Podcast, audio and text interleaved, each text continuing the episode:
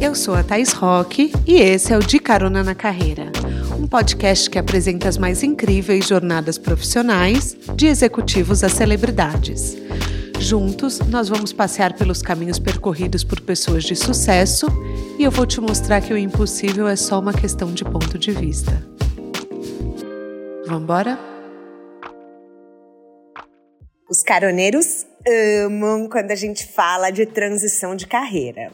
E esse é um dos temas da conversa de hoje. Eu tô aqui com a Bia Conde, que trocou o direito pelo empreendedorismo. E não foi nem na mesma área, tá? Ela trocou a lei pela gastronomia. Ela é a cabeça por trás do Greco Coppola, um dos bufês mais requisitados aqui de São Paulo. Vamos dar uma geral na trajetória dela antes de entrar mais em detalhes na entrevista. Ela é formada em Direito, com pós-graduação em Direito Societário pela Fundação Getúlio Vargas e ela trabalhou em escritórios de advocacia renomados por cinco anos. Aqui é importante pontuar algo que muitos de vocês vão se identificar. Ela não estava infeliz, gente, mas ela tinha uma sensação de que ela estava estagnada. E vira e mexe, alguém comenta isso comigo nas DMs do Insta. Ela sentia que é, se ela se empenhasse, a burocracia e a cultura do escritório em que ela trabalhava não ajudariam ela a crescer. A gota d'água foi um chefe acomodado que não a incentivava em nada, situação que a levou a optar por um ano sabático. E aí que rumo dar na carreira? Ela sabia que tinha que arrumar um plano B, mas não tinha a menor ideia do que seria. Foi quando seu primo veio com a ideia de abrirem um restaurante, segmento que ele já tinha estudado, mas ela não topou. Ela disse que sabia que as chances de fechar em pouco tempo eram grandes. Foi quando a ideia nasceu. Sua avó, olhem que curioso, anos antes, tinha sido dona de um buffet de comidas de festa, com foco no mercado de luxo. Por que não reativá-lo? E assim nasceu uma banqueteira. Hoje ela serve seus pratos em 10 eventos por semana, número que passa para 24 nas épocas mais concorridas por ano. Como que ela lida com esse empreendedorismo dinâmico do mundo dos eventos? Como manter uma equipe motivada? Como reposicionar um negócio familiar e se manter sempre atual entre os seus competidores? Bora descobrir. Apertem os cintos que a estrada da Bia já começou.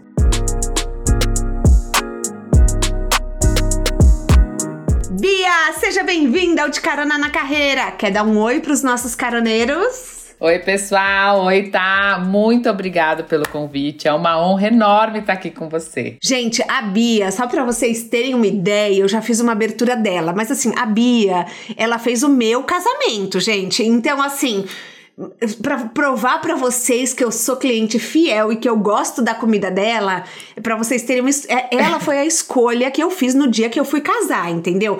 E para minha confraria também, a comida é toda do Greco. Gente, então assim, provem Greco, vai lá, segue no Insta porque é maravilhoso. Melhor comida não há, não há. Já sei que você tá co conquistando o coração das meninas da confraria, né, Bia?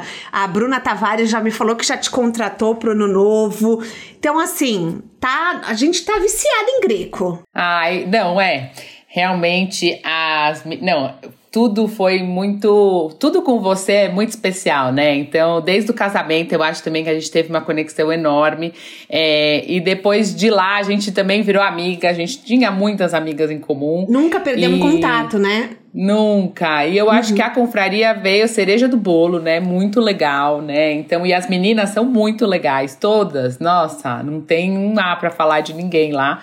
E graças a Deus, né, elas também gostaram do, de tudo e estão super. A Bru contratou no ano novo, uma fofa, não, sério. Coração, assim, cheio de gratidão.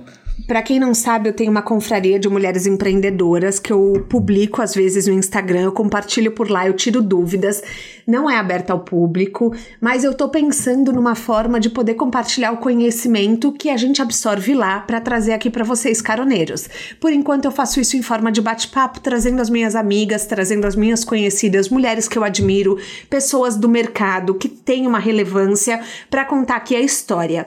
E a Bia, como eu falei na abertura, ela é dona, ela é sócia, na verdade, com o primo dela, de um buffet que conquistou a classe AAA de São Paulo e a gente vai falar sobre isso. Bia, mas antes eu quero começar a falar com você sobre transição de carreira, que é um desejo de muita gente que escuta o podcast e que você fez. O que é mais importante quando a gente quer dar esse passo, na sua opinião? Eu acho, na verdade, né, é, a transição, né, de carreira, ela é vista, né, enfim, né, por todos como uma coisa delicada, né, difícil, né. Então eu acho que é, a gente ter coragem. E às vezes até impossível, né? É, eu acho também. Mas eu acho que assim, é, é para você parar, ter coragem para analisar a sua vida profissional, né? Se a gente está satisfeito.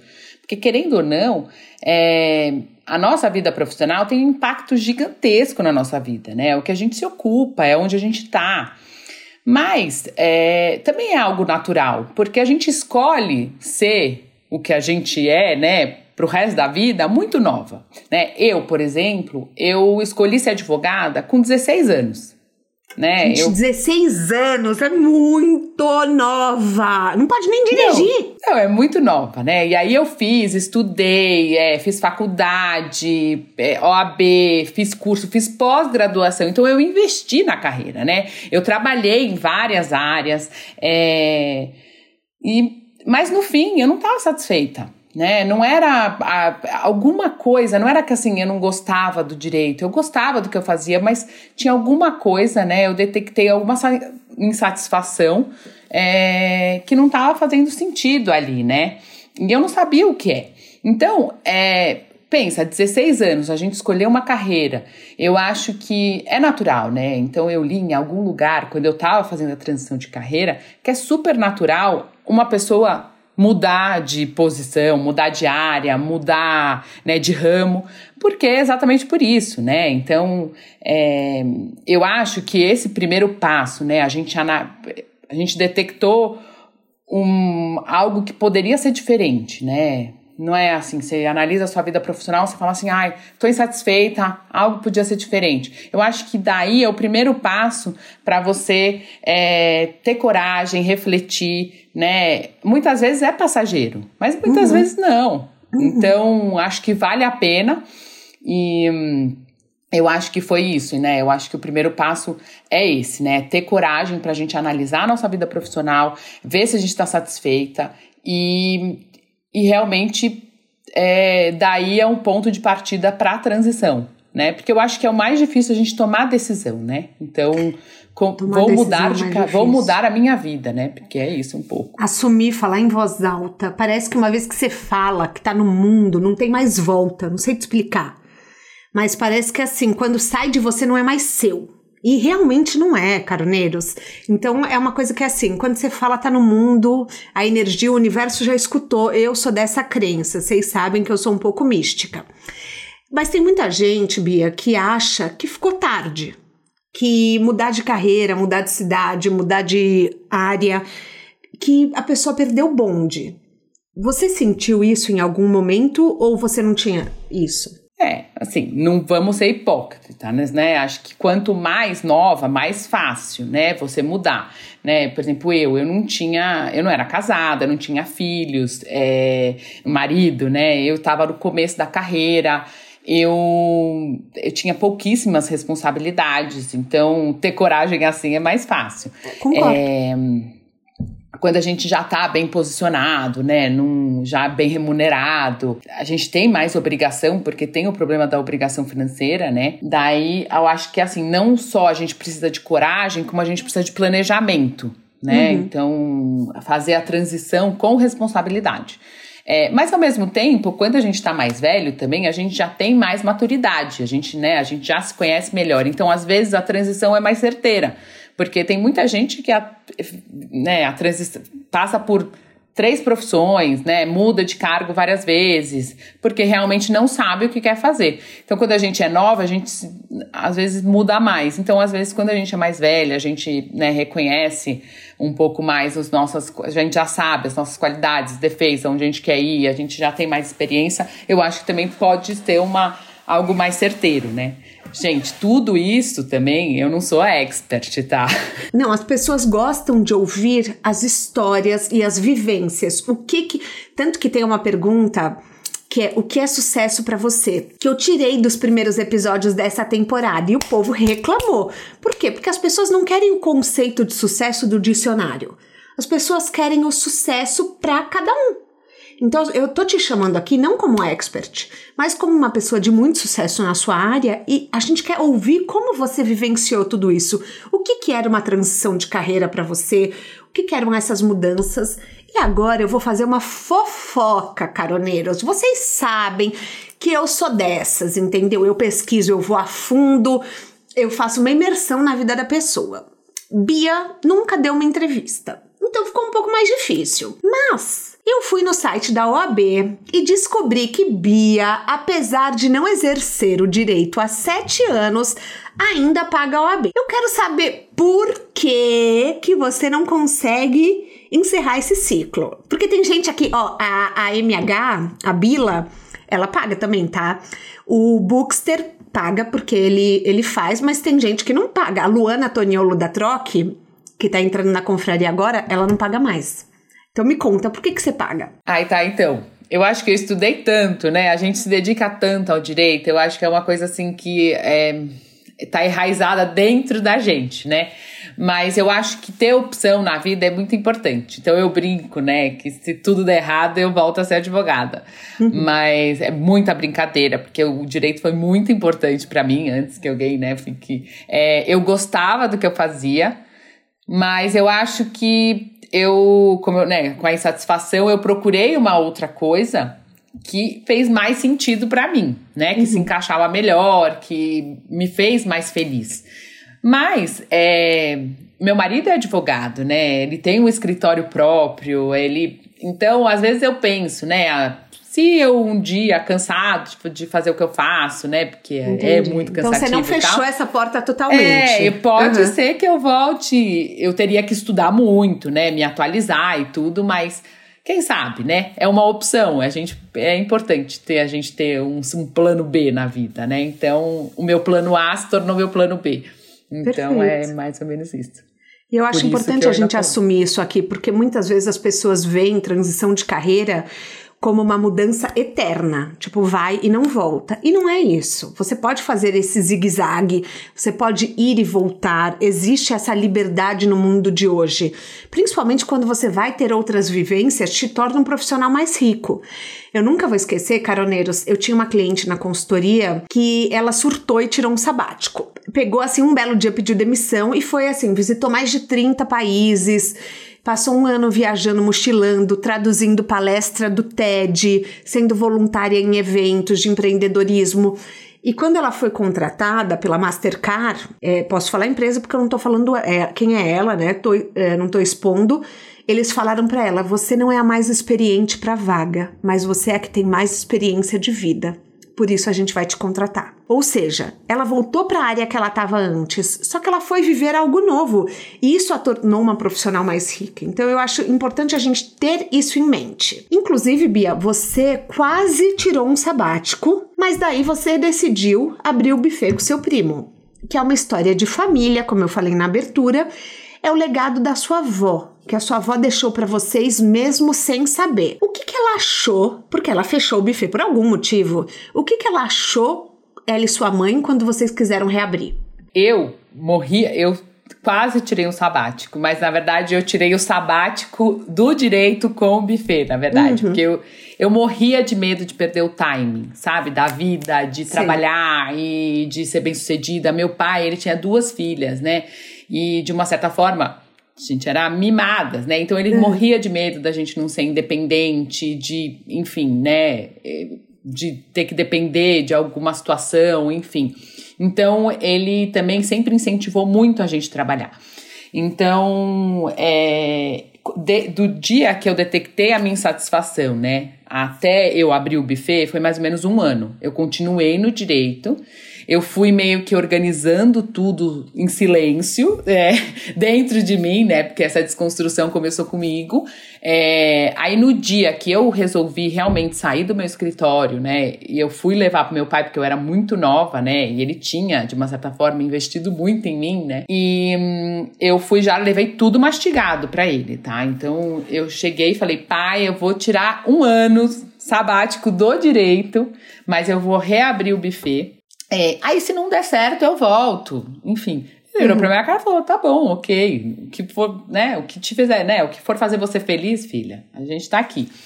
É, mas eu morria de medo de não dar certo. Então eu queria uma validação dele, né? Porque claro. querendo ou não. É, é uma pessoa muito importante, né? Com relação à minha avó, o buffet era da minha mãe, da minha avó e da minha tia, né?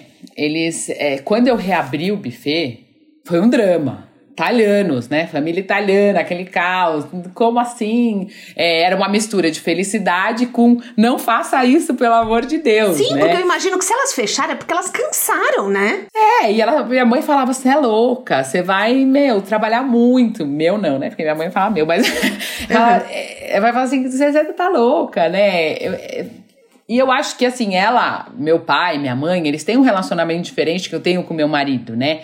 Então, você ter um buffet, você trabalha à noite, você tem uma vida mais dinâmica. E meu pai uhum. não gostava muito disso.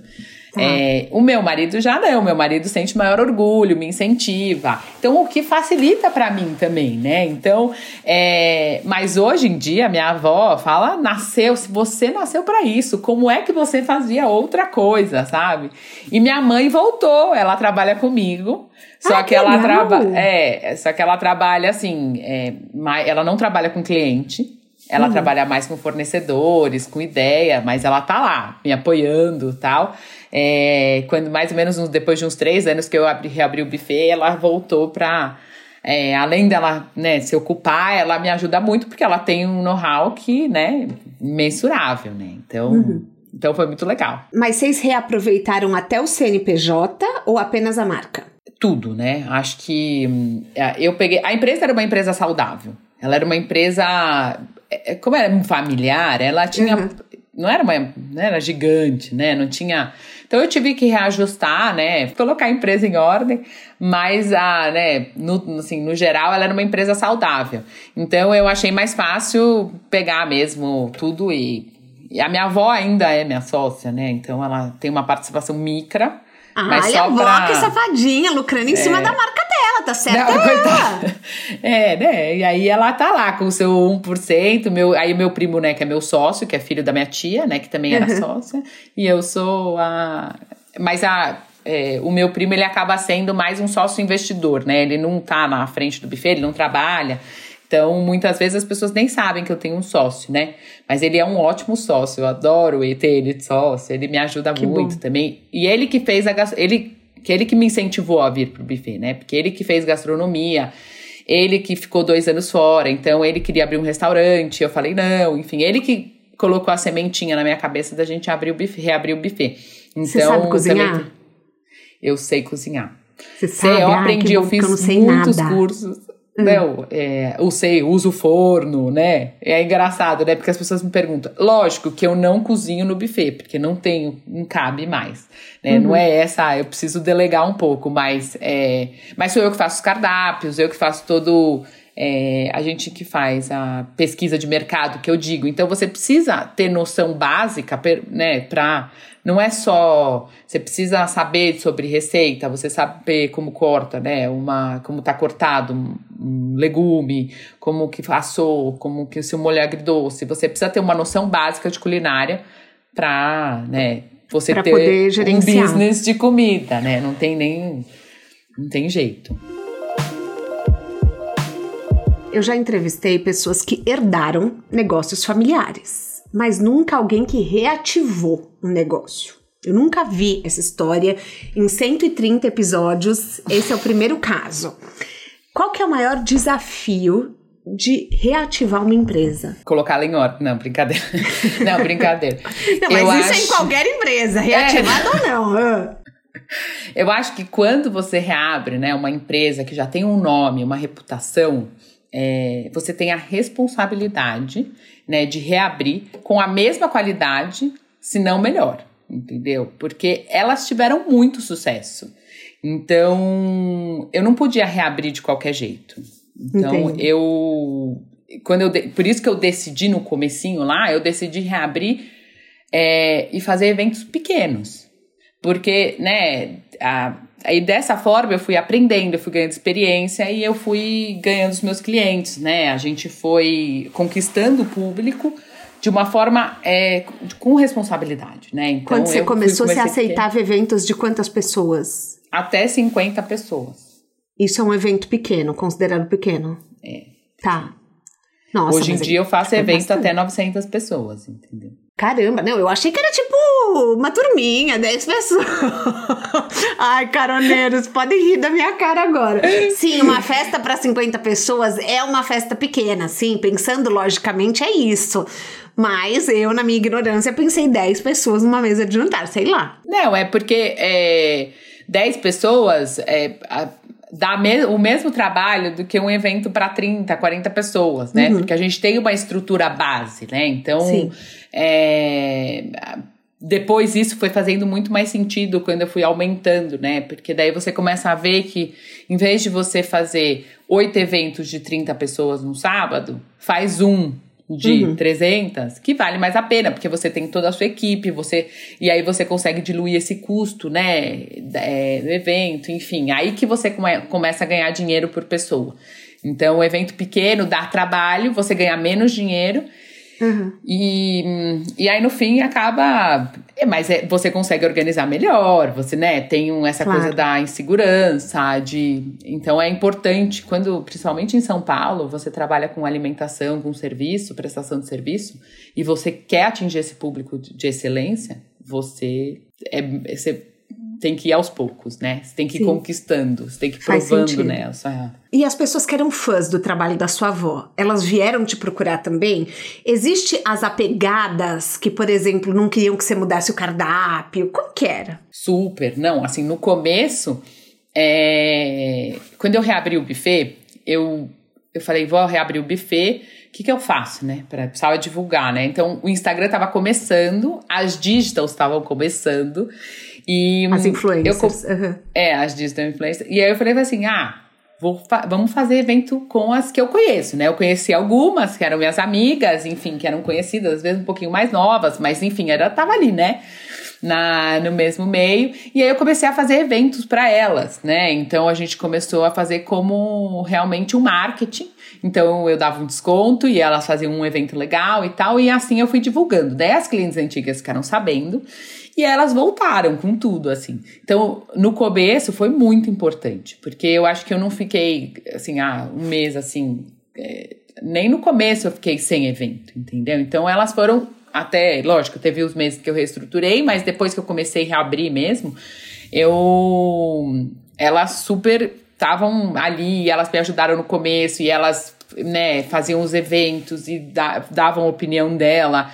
É, e você pedia, então, posta, por favor, ou não? Como é? Porque os caroneiros, às vezes eles querem abrir uma empresa e não sabem como fazer a divulgação. Não tem dinheiro para pagar uma digital influencer, por exemplo. Então, esse esquema de desconto é uma boa opção. Vocês pré-acordam antes, tipo, tantos posts, tantos stories, ou vai na hora? Como funciona? Eu acho que, ó, vou dar uma opinião aqui pessoal. No, é, quando eu abri o buffet, né, que faz não, é, nove anos, é, era um mundo diferente, até das digitals, né? Até elas estavam no começo. Então, a, elas também tinham que gerar muito conteúdo legal, né? De qualidade, se associar até hoje, né? A marcas legais. Isso faz com que o trabalho delas fique mais importante, né? Mais especial.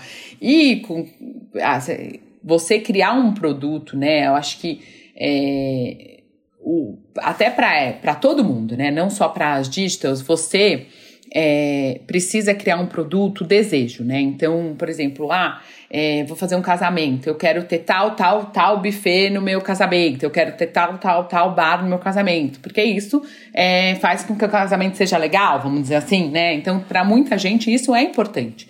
Então, eu acho que quando você vai é, você levar o seu produto para uma digital, hoje é muito mais difícil, porque hoje em dia ela já tem toda uma burocracia, como elas cobram, é muito mais engessado. No começo, quando eu abri, elas não tinham isso. Então, elas realmente queriam se associar a marcas que, é, que elas sabiam que tinham uma qualidade, mas ao mesmo tempo que isso valorizasse o trabalho delas também. É, eu acho que hoje eu, eu, eu não faço 100% permuta, é muito difícil, né? Então eu acho que é só realmente se for uma alguém uma parceira que está comigo há muito tempo e me pede alguma coisa muito pontual, mas mesmo assim para artistas grandes, né, youtubers, muitas vezes eu nem conheço porque é outra geração, né? Então tem muita coisa que a gente não consegue, eu vou atrás, eles têm milhões de seguidores. Então eu acho que assim, eu estipulei no buffet que eu faço um desconto, né? Então, é um desconto considerável, porque eles têm o trabalho deles, querendo ou não, hoje em dia eu acho que a maior divulgação que a gente tem é ainda com as digitals, principalmente eu, né? É, a gente, revista, site, é muito difícil, né? Dar o retorno que elas dão. Então, eu acho que você acordar tudo antes é muito importante. Isso é o. Então, você chegou. Normalmente elas me procuram, né? Porque elas me trazem um evento.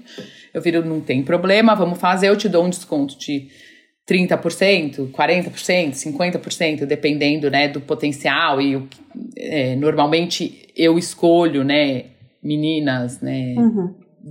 nichados, né? Que normalmente que são mulheres. Com seu público. Uhum.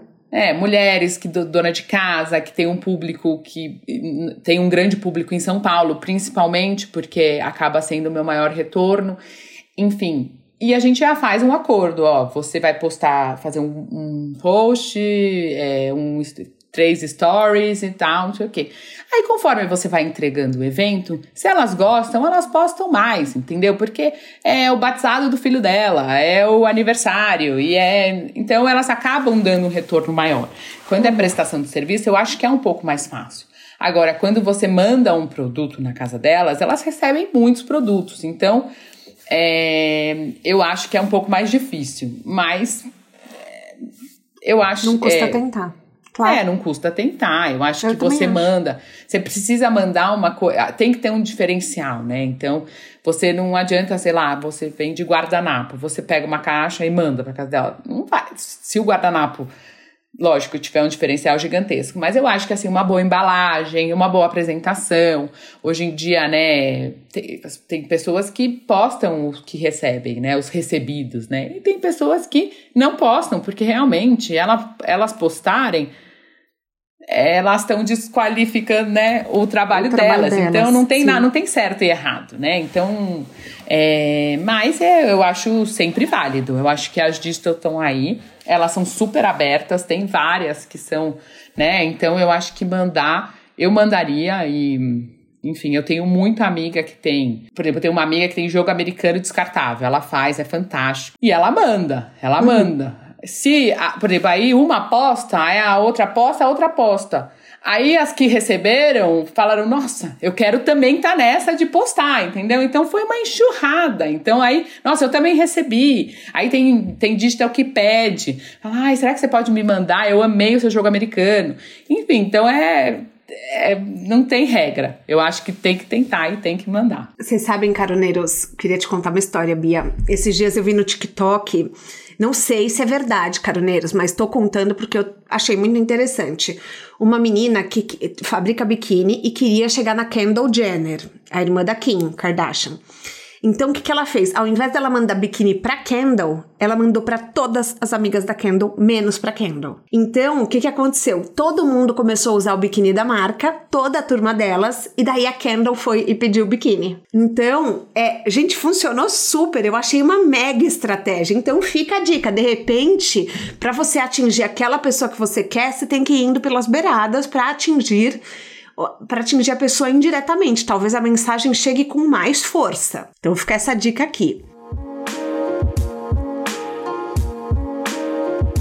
Você, Bia, atende um nicho de São Paulo muito exigente. E você tinha o plano, o sonho de estar tá entre os bufês, os melhores de São Paulo, e você conseguiu.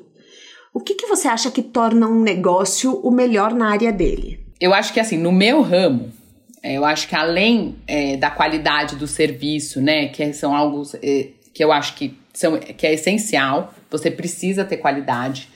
É, tem que existir constância e inovação, né? Então, a constância, ela gera confiança, né? Então, e isso vai moldando a reputação de qualquer empresa. Então, por exemplo, quando eu faço uma festa para 400 pessoas, então uma pessoa me contrata e eu tenho 399 possíveis clientes, né? Certo? Que vão provar da minha qualidade de serviço e da minha comida, né? Então, quando ele me contrata, ele vai esperar no mínimo a mesma qualidade que eles é, experimentaram nessa festa. Então, é, essa constância é muito importante, que isso vai moldando a reputação né, do meu trabalho. Mas, ao mesmo tempo, eu preciso ter inovação, porque, principalmente no meu nicho, é, ninguém quer uma festa igual a outra. Então, ela, é, eu preciso estar tá sempre inovando, seja na apresentação, seja no cardápio, enfim.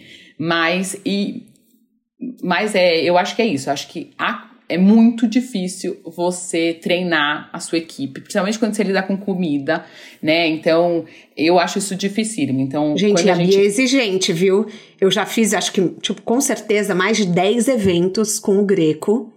E a Bia é muito exigente com a equipe dela. É, eu acho que precisa existir essa constância. É isso que me dá. As pessoas às vezes pensam assim: ai, ah, não, tem que ter, a comida é boa. Tem, tem, que, tudo tem que ter muita qualidade. Mas se a gente não. É, por exemplo, o molho de tomate de um evento é, tá de um jeito e no, no seguinte tá de outro, você cometeu um erro. Pode ser Pode até ser que esteja bom, entendeu? Uhum. Mas você não manteve essa constância e talvez isso não agrade o cliente. E isso vai virando assim: ah, então, mas assim, no meu evento foi tanto, e no evento tal foi tanto. Ah, sabe, isso gera uma.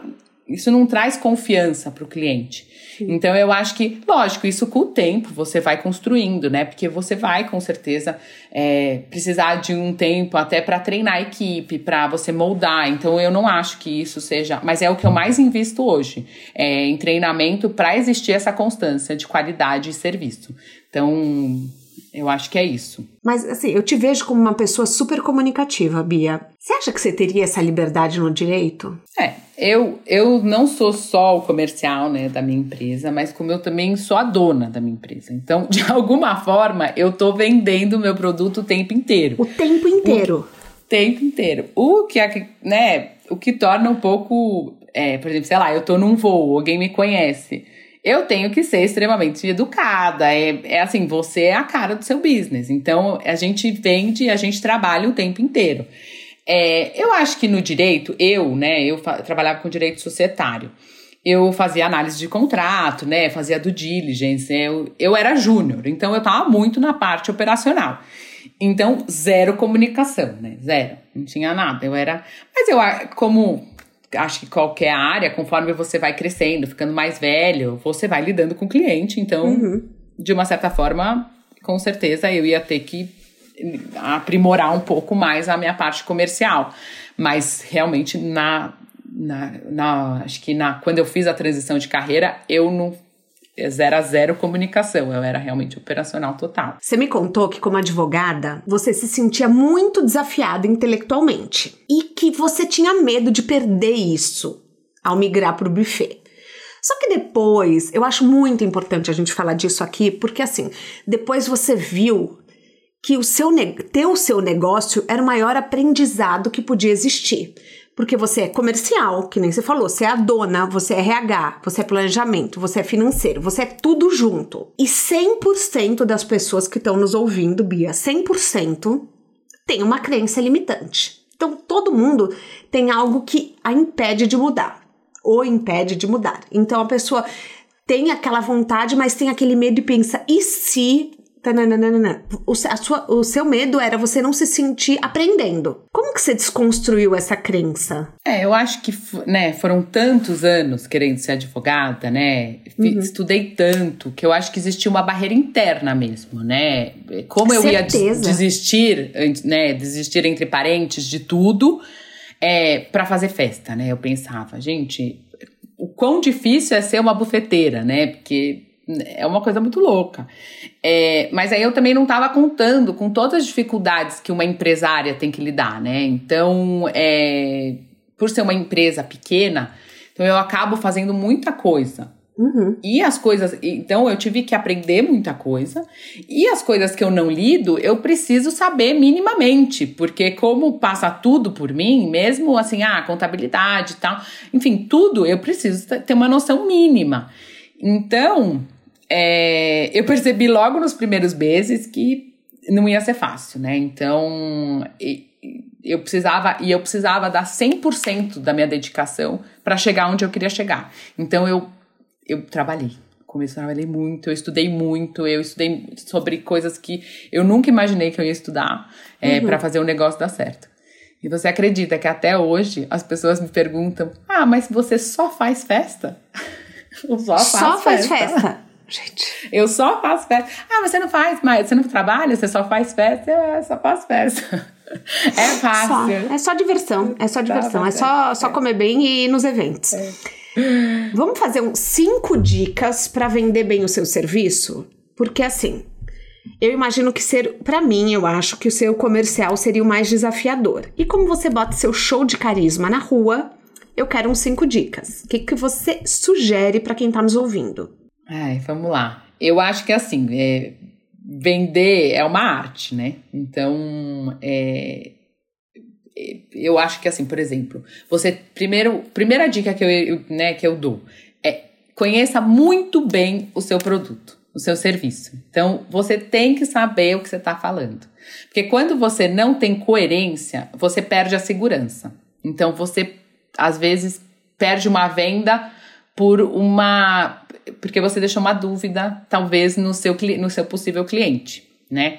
Então, eu acho que essa é a primeira dica, né? Conheça bem o que você está vendendo. Então, é, o segunda dica, conheça o seu público, né? É, eu estudei muito o perfil do meu cliente. Então, eu conheci as necessidades, né? O que eles esperavam de um buffet.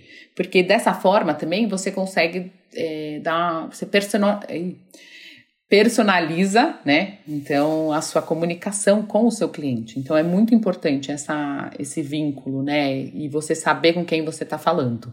É, eu acho que outra coisa que para mim é uma meta, eu ainda não. Meus clientes que, enfim, se tiver algum cliente ouvindo, vai falar que às vezes eu não cumpro, é seja eficiente, né? Então, retorne o seu cliente em 24 horas, 48 no máximo, entendeu? Principalmente o primeiro contato.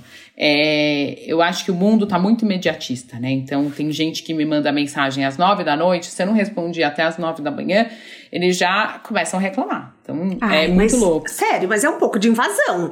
Desculpa, caroneiros, eu sei que no episódio da Lapima, a Gisela deu dica pra gente de respondo o mais rápido possível. Mas eu acho que a gente tem que ter. Eu concordo, só que eu acho que a gente tem que ter qualidade de vida. Das nove da noite às nove da manhã é um negócio assim.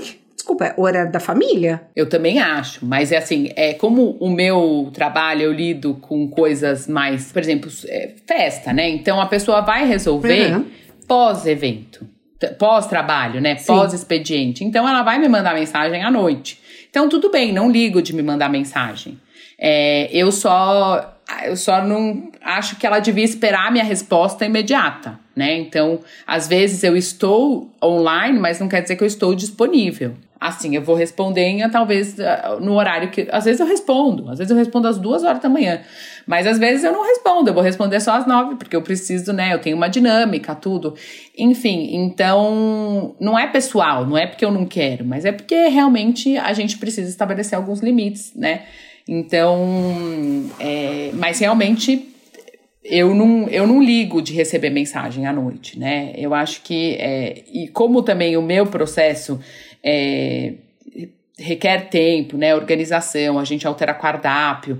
Então eu preciso, o meu, a minha prestação de serviço também precisa ter uma certa agilidade durante a organização, a organização né? Então, sim. É, e muitas vezes a cliente só consegue decidir mesmo à noite, enfim. E a gente tenta o máximo possível, mas realmente é, às vezes eu só respondo no dia seguinte. O que eu também acho muito importante, né? Porque eu, eu escolha os canais de comunicação que você vai se comunicar com o seu cliente, né? Porque eu acho que cada ramo tem um público e tem uma dinâmica. Então, meu público ainda usa muito o e-mail, né? O e-mail, o WhatsApp, é, muitas, muitas, muitas delas não tem, tem fax, né? Porque são senhoras muito antigas, então eu preciso mandar o cardápio na casa delas para elas lerem. Então, é, então Nossa, você, você precisa. faz isso? Eu não sabia. É, depender, né? Lógico, se a cliente uhum. me pede, eu vejo que ela tem uma. É, não tem ajuda, né? De nenhuma filha, às vezes enfim, ela quer fechar um evento comigo, é, aí eu mando o motorista entregar na casa dela o, tá. o, o que o cardápio, o que ela precisar. E aí a gente depois eu alinho com ela por telefone, entendeu? Uhum. É, mas assim, eu acho que é, você precisa, porque daí o que vai vai tornar o seu atendimento mais eficiente, né? Eu acho e, outra, e a quinta dica, eu acho que é a mais importante de todas é tenha paciência. É, às vezes, você lidar com cliente não é fácil, não é fácil. Você não vai ter, é, a, é, né? Você vai ter clientes mais difíceis, mais exigentes. Eu acho que tem que ter é, paciência, até para você construir um relacionamento com o seu cliente. Então, uhum. é, na hora de vender, tem essa paciência, entendeu? Eu acho que é muito Sim. importante. Atender o mercado de luxo, eu imagino que seja desafiador porque é uma competição acirrada e não basta ter qualidade para fazer sucesso. O que, você acha que é o segredo para se destacar num meio tão competitivo? A minha concorrência, eu brinco, né, que ela é poderosa, né? Eu me sinto muito honrada de é, concorrer, né, com bufês que estão há tanto tempo no mercado, né? Então, e eles realmente é, são muito bons é, principalmente em São Paulo, a gente tem muita festa, né? De tudo quanto é jeito. Então eu acho que tem espaço para todo mundo. Até outro dia a gente estava conversando sobre um buffet e tal. E aí eu falei que eu tenho certeza que ela vai achar o nicho dela, porque eu acho que existe. São Paulo é, é muito dinâmico, tem muita coisa, né? É, mas mas eu, como eu vou bater nessa tecla, né? O meu cliente é muito exigente, né? Então eu quanto menos erro eu cometer, mais, né, eu eu vou ficar em evidência, né? Eu vou. E eu acho que a constância no serviço. Eu acho que com a, é, o meu foco principal é manter essa constância, né? Porque daí eu acredito que eu vou passar essa credibilidade e a boa reputação para eles. É, Já é a segunda vez público... que você fala de constância. É. Então, caroneiros, anotem: constância é importante. Tanto, e eu acho que assim, eu, o meu público, ele aceita, assim, pouquíssimos erros, pouquíssimos. Uhum. Eles não toleram erros, né? Eu acho que é muito importante isso. Então, eu acho que, por isso que a constância e você dar essa segurança na qualidade, eles eles vão fazer a festa com você, por exemplo, do casamento do filho deles, eles vão ter uma segurança maior, entendeu? Sim. Então eles vão virar para mim e falar assim: não, na, tá, estou em boas mãos. Eu sei que você vai cometer, ou eles nem pensam nos erros, ou se eu cometer os erros, eu vou arrumar esses erros com uma agilidade gigantesca. Então, eu acho que também é mais ou menos isso. Então, meu foco, até para eu conseguir estar entre os melhores, é manter a minha qualidade. Qual foi a coisa mais diferente que já te pediram? Eu acho que. Ai, são tantas. Mas eu acho que, assim, pensando a último, vai, eu fiz uma festa enorme, 600 pessoas, Obelix e Asterix, é, e o cliente, fantástico, todo mundo fantasiado, ele queria um javali inteiro no rolete. Só que assim, javali é super difícil de você Deus. achar in, inteiro de 100 quilos. Não existe. Então, é, é mais assim, foi engraçado, assim. E aí a gente, eu não faço porco no rolete, não é o meu, minha culinária, né? A gente tem uma uhum. culinária mais é, sofisticada. Mas a gente vai atrás, a gente faz e a gente faz o que pode. Foi muito legal essa festa, foi um desafio pessoal também. Mas foi bem legal, foi bem legal. Mas acho que o Javali no rolete tá, foi o último, assim, a, último, a última excentricidade que me apareceu. Vamos falar suas redes sociais, porque eu quero que todo mundo conheça seu trabalho maravilhoso. Aonde você tá? LinkedIn, Twitter, Instagram, Facebook, onde que a gente pode te encontrar? Ai, você vai me matar. Eu tô no eu, Instagram. Eu, eu sou péssima. Assim, eu eu até tento, mas como eu, eu acho que assim, esse ano também é uma meta eu tá. reestruturar tá. o meu marketing. Uhum. Mas é que é muito difícil, porque o marketing de um buffet é muito dinâmico. Eu já Sim. tentei explicar isso, porque não uhum. adianta eu vender pratos, eu não tô num restaurante, eu não tiro uma foto de um prato e pronto. Eu faço, eu tenho que fazer, né, ao vivo, as festas, e muitas vezes a cliente não gosta, ou não dá, ou a gente também, por exemplo, a gente posta uma festa, não posta outra, a cliente fala assim: "Ah, mas você não gostou da minha festa". Aí, sabe, tem toda essa dinâmica, Nunca então pensei nisso. Nossa. Eu tô me achando. Então, o que eu faço? Eu posto, eu tenho o Instagram, gente. Eu tento postar o máximo possível, mas também eu eu não vivo do Insta, né? Então, as pessoas elas Você tem o Insta do Greco, mas o seu pessoal é aberto? É fechado, mas tá. eu, é, e também é isso que também mandaram eu abrir, vamos, tô pensando esse ano, Pensa. vamos pensar. É, eu acho que não pode ser invasivo para você, sabe? É, eu acho que as pessoas, é, conforme elas vão consumindo você, elas vão esperando mais de você também, né? Sim. E eu, eu acho que a gente tem que ser consciente, a gente tem que dar o que a gente consegue. Hoje, eu, eu tenho dois filhos pequenos, né? Eu, eu sou casada, eu cuido de uma casa, como toda mulher, né? Então, eu acho que é, eu não tenho energia para me dedicar tanto a esse assunto. Eu acho hum. que o Instagram do Greco eu eu, eu alimento, eu faço as festas, muitas vezes eu faço um dia depois porque eu tô trabalhando. As pessoas precisam entender que durante a festa eu não, eu não tô vendo, né? Eu não tô lá para tirar foto. Eu tiro as fotos, mas eu tô lá trabalhando na maior dinâmica, é cansativo. A gente fica muitas vezes 12 horas em pé. Então, é, acaba a bateria no celular, né? Então, eu só vou ter acesso a isso no dia seguinte. Uhum. E assim, até quando eu entendi que tudo bem, Sim. né? Para mim, ficou mais fácil. Então, assim, eu tenho um Instagram que é, eu acho que assim, é, é super bonito, é super é, organizado, é a gente posta, eu posto no, muitas vezes no Stories bastante coisa, mais parte de decoração. Mas é, ainda não é uma obrigação. Eu vou me dedicar mais a esse assunto. Eu acho que talvez eu possa ter uma pessoa para me ajudar. Então, eu prometo para vocês, caroneiros, um Instagram um pouco melhor esse ano. As minhas redes vocês já sabem, arroba Thais eu quero convidar os caroneiros para assinarem minha newsletter gratuita, que fala de empreendedorismo, atualidades, e tem aquela pegada de cultura pop que a gente gosta. Então, se uma celebridade abrir uma marca, a gente vai falar por lá. O link está no descritivo do podcast e vale a pena a leitura. Bia, você falou que você fez a transição de carreira, você ainda não era casada, não tinha filhos. E agora você tem dois filhos e eu quero entrar na pauta empreendedorismo e maternidade. Qual é o maior desafio? Ai, são tantos, né? Eu acho que hum, até, vou ser bem sincera, até eu entender, né, que, que eu tinha que fazer o possível, não o perfeito Uhum. Né, que muitas vezes eu não ia dar conta de tudo. E tudo bem, né? Que até eu saber priorizar as coisas certas, né? Levar a vida mais leve, foi muito frustrante, foi muito difícil. Eu gosto muito de trabalhar, né? Ser mãe é incrível, mas é totalmente sobre doação, né? Sou totalmente sobre, sobre doação. E, tra é, e trabalhar é algo para mim, né? É, são os meus desafios, as minhas conquistas, né? Com o que eu me ocupo. Então, eu, e aí, ah, além disso, né? Então, muita gente acaba criticando a gente sem, sem né, uma crítica enrustida, né? Mas você trabalha, você deixa seus filhos o dia inteiro, com quem, com quem eles estão, né? Muita, muitas frases, né? A gente vive ainda um mundo muito machista.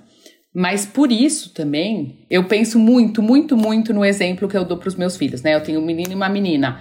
É, como eu falei, né? A gente vive num mundo machista. Então, é, minha filha, eu quero que ela seja independente, eu quero que ela corra atrás dos sonhos dela, eu quero que ela seja suficiente. É, se um dia ela pensar em casar, eu não quero que dinheiro seja uma qualidade que ela procure, né, no seu parceiro, enfim. É, ou para o meu filho, né, eu quero normalizar para ele uma mulher independente, que ele consiga testemunhar o relacionamento dos pais, né, saudável, vendo uma mãe, tendo um orgulho, né, dela trabalhar é, como eles se apoiam, desconstruir essa imagem de um provedor só. Então, e tudo isso eu acredito que eu só consiga fazer trabalhando. Então, sempre tem os dois lados da moeda. Então, é lógico, eu perco muitos momentos com os meus filhos, perco. Mas ao mesmo tempo tem tudo isso também, né? Uhum. Então a gente tem que pensar um pouco na gente. É... Eu sou, assim, a gente eu tenho uma rotina muito louca, então eu tô com eles muito, né? Então eu tento estar com eles a partir das quatro horas da tarde, eu pego eles. É, volta três e meia, né? Eu pego eles na escola, eu levo eles muitas vezes nas aulas, né? Balé, natação, eu consigo, tá? Porque é minha rotina, eu uhum. tenho minha rotina flexível. Mas ao mesmo tempo eu tenho momentos que eu não estou com eles, fim de semana, às vezes eu não tô. E tudo bem, né? A gente tem que levar a vida mais leve. Vai dar certo, a gente faz tudo com tanto amor. Eu não faço só por mim, né? Eu faço por eles também. Então. Eu sei que você não tirou é... nem licença maternidade. Então, assim, seus filhos, os dois, nasceram numa sexta-feira que eu sei, e na segunda você já estava trabalhando, amamentando, hein, galera? Então, vale a pena dizer que ela fazia as duas funções ativamente. Você não tem medo de ter um burnout? Ah, eu já quase tive, na verdade, né? Eu, eu, eu amamentei, né? Eu fiz tudo isso antes que as pessoas achem, né? Que eu acho que a gente tem que um pouco é, desromantizar um pouco isso, né? Eu acho que eu tive ajuda, né, tá? Então, uhum. é, vamos deixar. Eu consegui fazer tudo isso. Eu trabalhei muito tempo de casa, então eu trabalhei assim é, dois meses de casa. Aí, no último, é, no segundo mês, eu, essa pessoa que estava me ajudando me ajudou a regular a mamada do meu filho.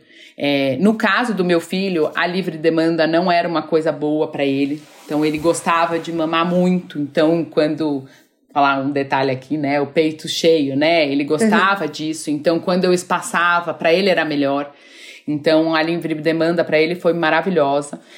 A livre demanda não foi maravilhosa, desculpa, né? Ele uhum. queria realmente, então é, eu regular a mamada foi muito bom para ele. Então eu conseguia fazer o meu, as minhas coisas no horário dele. Então eu voltava, tal. Depois dos dois meses, o meu escritório era na rua, o que facilitava muito, né? Era uma ligação de distância. Então isso foi muito importante. Mas eu já cheguei bem perto de ter um burnout. Eu dormia pouco, eu trabalhava muito, muito, muito, né? Eu não cuidava da minha saúde é, nem mental nem física, né? Eu, a gente vai ficando mais velha, a gente vai acumulando tarefas, né? Então a gente vai ficando com mais obrigação. Então a gente tem trabalho, a gente tem os filhos, a gente tem a casa.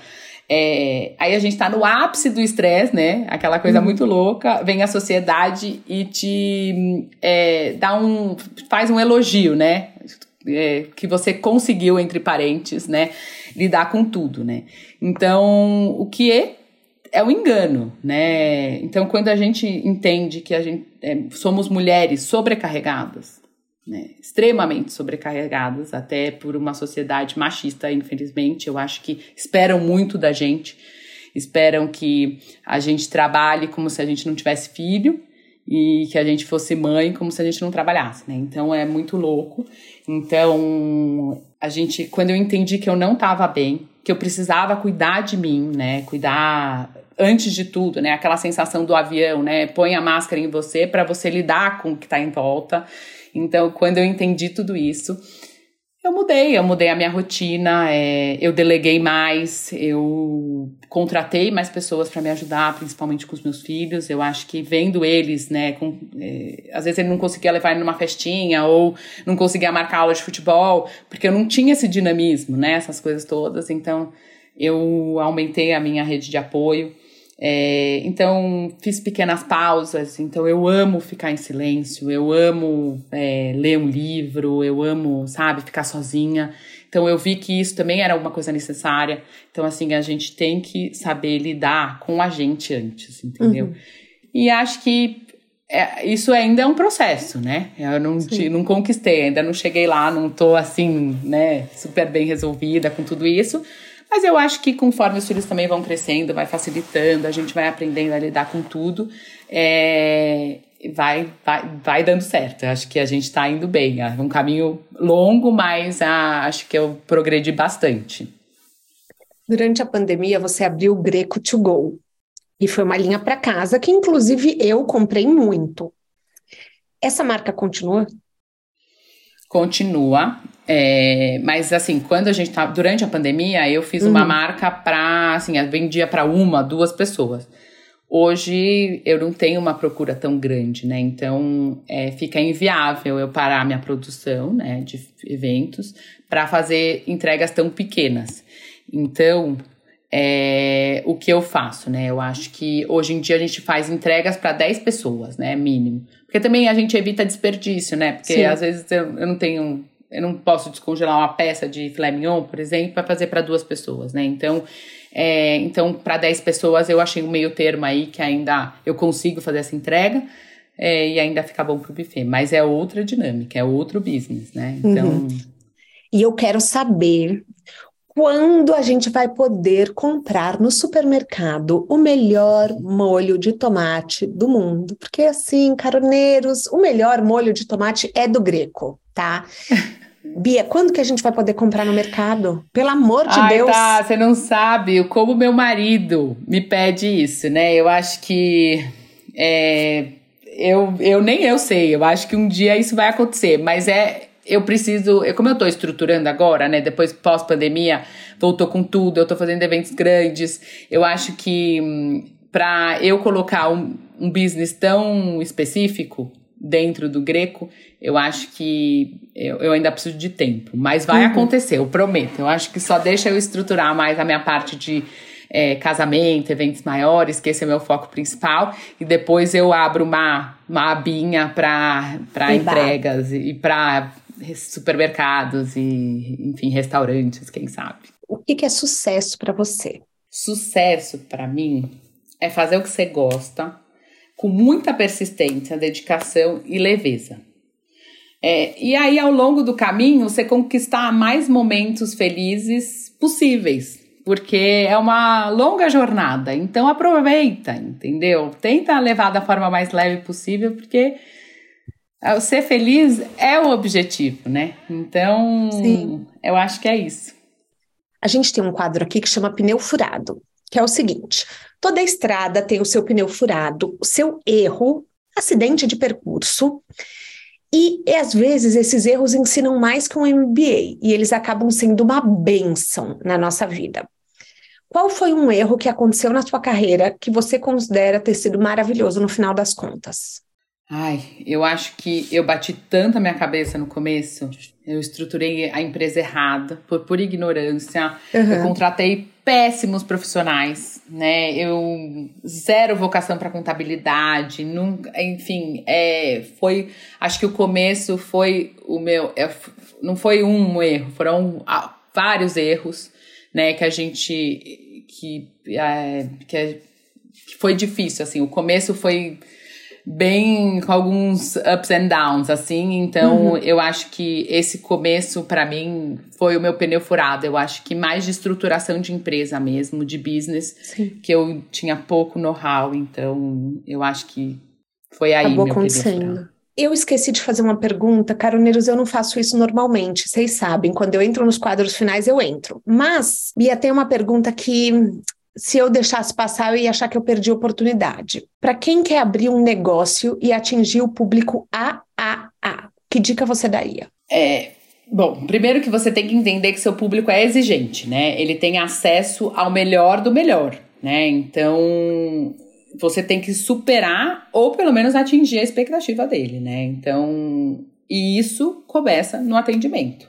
Então, assim, você precisa ser eficaz, você precisa ser inteligente, você precisa falar com coerência, saber responder todas as dúvidas, desde o é, quantos gramas é, por pessoa de carne até o imposto que está incluso no valor, sabe, final. É, enfim, ser educado sempre, né? E no meu caso, né, tem toda uma logística, uma personalização do cardápio, do evento. Então, durante a organização, eu preciso, eu acho que tem que ter acessibilidade, né? Então, responder sempre o seu cliente, né? Muitas vezes a organização de um casamento é, leva mais de anos, né? Então, uhum. isso gera uma ansiedade. Então, tem que ter paciência, né? É, e durante a execução, cometer poucos erros, né? Então, isso vai, é, se a sua organização for boa, a sua execução vai ser melhor ainda, né? Então, e corrija os erros o mais rápido possível, né? Como a gente depende muito de terceiros, às vezes o erro nem é nosso, né? Então, Sim. por exemplo, o prato vem da cor errada, ou a decoradora coloca um buffet a mais na festa, enfim. É... Então, essas coisas, pequenas coisas, a gente tem que ajustar. Então, eu acho que é isso. Eu acho que excelência no serviço, no trabalho, ajuda, né? A, quanto menos erros, melhor. Na sua mala de viagem, um livro, um filme, um documentário, um TED Talk, não precisa ser relacionado à carreira, mas que mudaram a sua vida de alguma forma e que você quer indicar. Eu estava até conversando outro dia com uma amiga, né? Acho que ela, ela, era um pouco mais nova, ela me pediu indicação de um livro.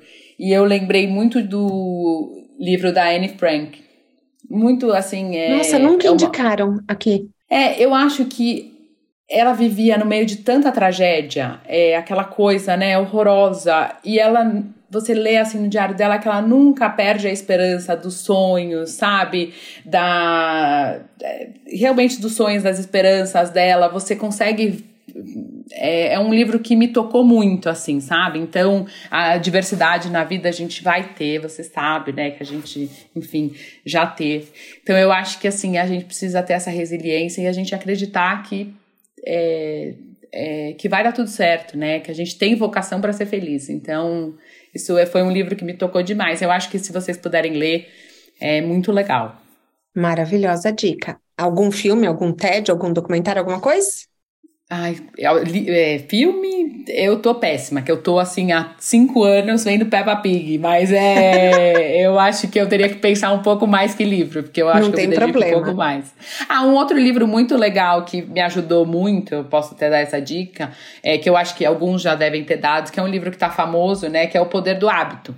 Eu acho que a gente entende como a gente pode mudar a nossa rotina é, e isso me ajudou muito na, na parte da execução, assim, da, do meu bem-estar. Então, uhum. como que eu mudaria o meu, o meu dia, a minha dinâmica. Então, eu acho que esse também pode ser outro, outro dica bem legal para dar para eles. Ai, Bia, a gente chega ao fim da nossa carona essa carona maravilhosa com essa amiga querida que eu queria tanto trazer para o podcast. E eu queria te agradecer por estar tá participando, por ter eh, participado aberto a sua história com tanta sinceridade, porque você faz parte de vários momentos inesquecíveis da minha vida e é um privilégio poder contar sua história. Muito obrigada. Ah, eu que agradeço por estar aqui é, contando um pouquinho, né? Eu acho que eu tenho muita coisa, é, é só experiência mesmo. Eu acho que uhum. eu tenho uhum. muito que aprender, muito que crescer. A gente comete muitos erros, vou continuar cometendo para ajustar, para sempre tentar fazer melhor. Mas eu que agradeço de coração estar tá aqui. Se você chegou até aqui e gostou do tema de hoje, eu indico o episódio da nossa amiga Isabela Cari, que faz doces saudáveis, e também da chefe Renata Vanzeto, cozinheira e dona de inúmeros restaurantes. O De Carona na Carreira tem a consultoria de conteúdo do Álvaro Leme, a supervisão do José Newton Fonseca, a sonoplastia edição do Felipe Dantas e a identidade visual do João Maganin. As dicas que a gente abordou até aqui estão todas na plataforma no descritivo do episódio que você nos escuta. Bora lá no Instagram falar mais sobre o episódio de hoje? A gente volta na próxima semana com mais um de Carona na Carreira. Um beijo grande.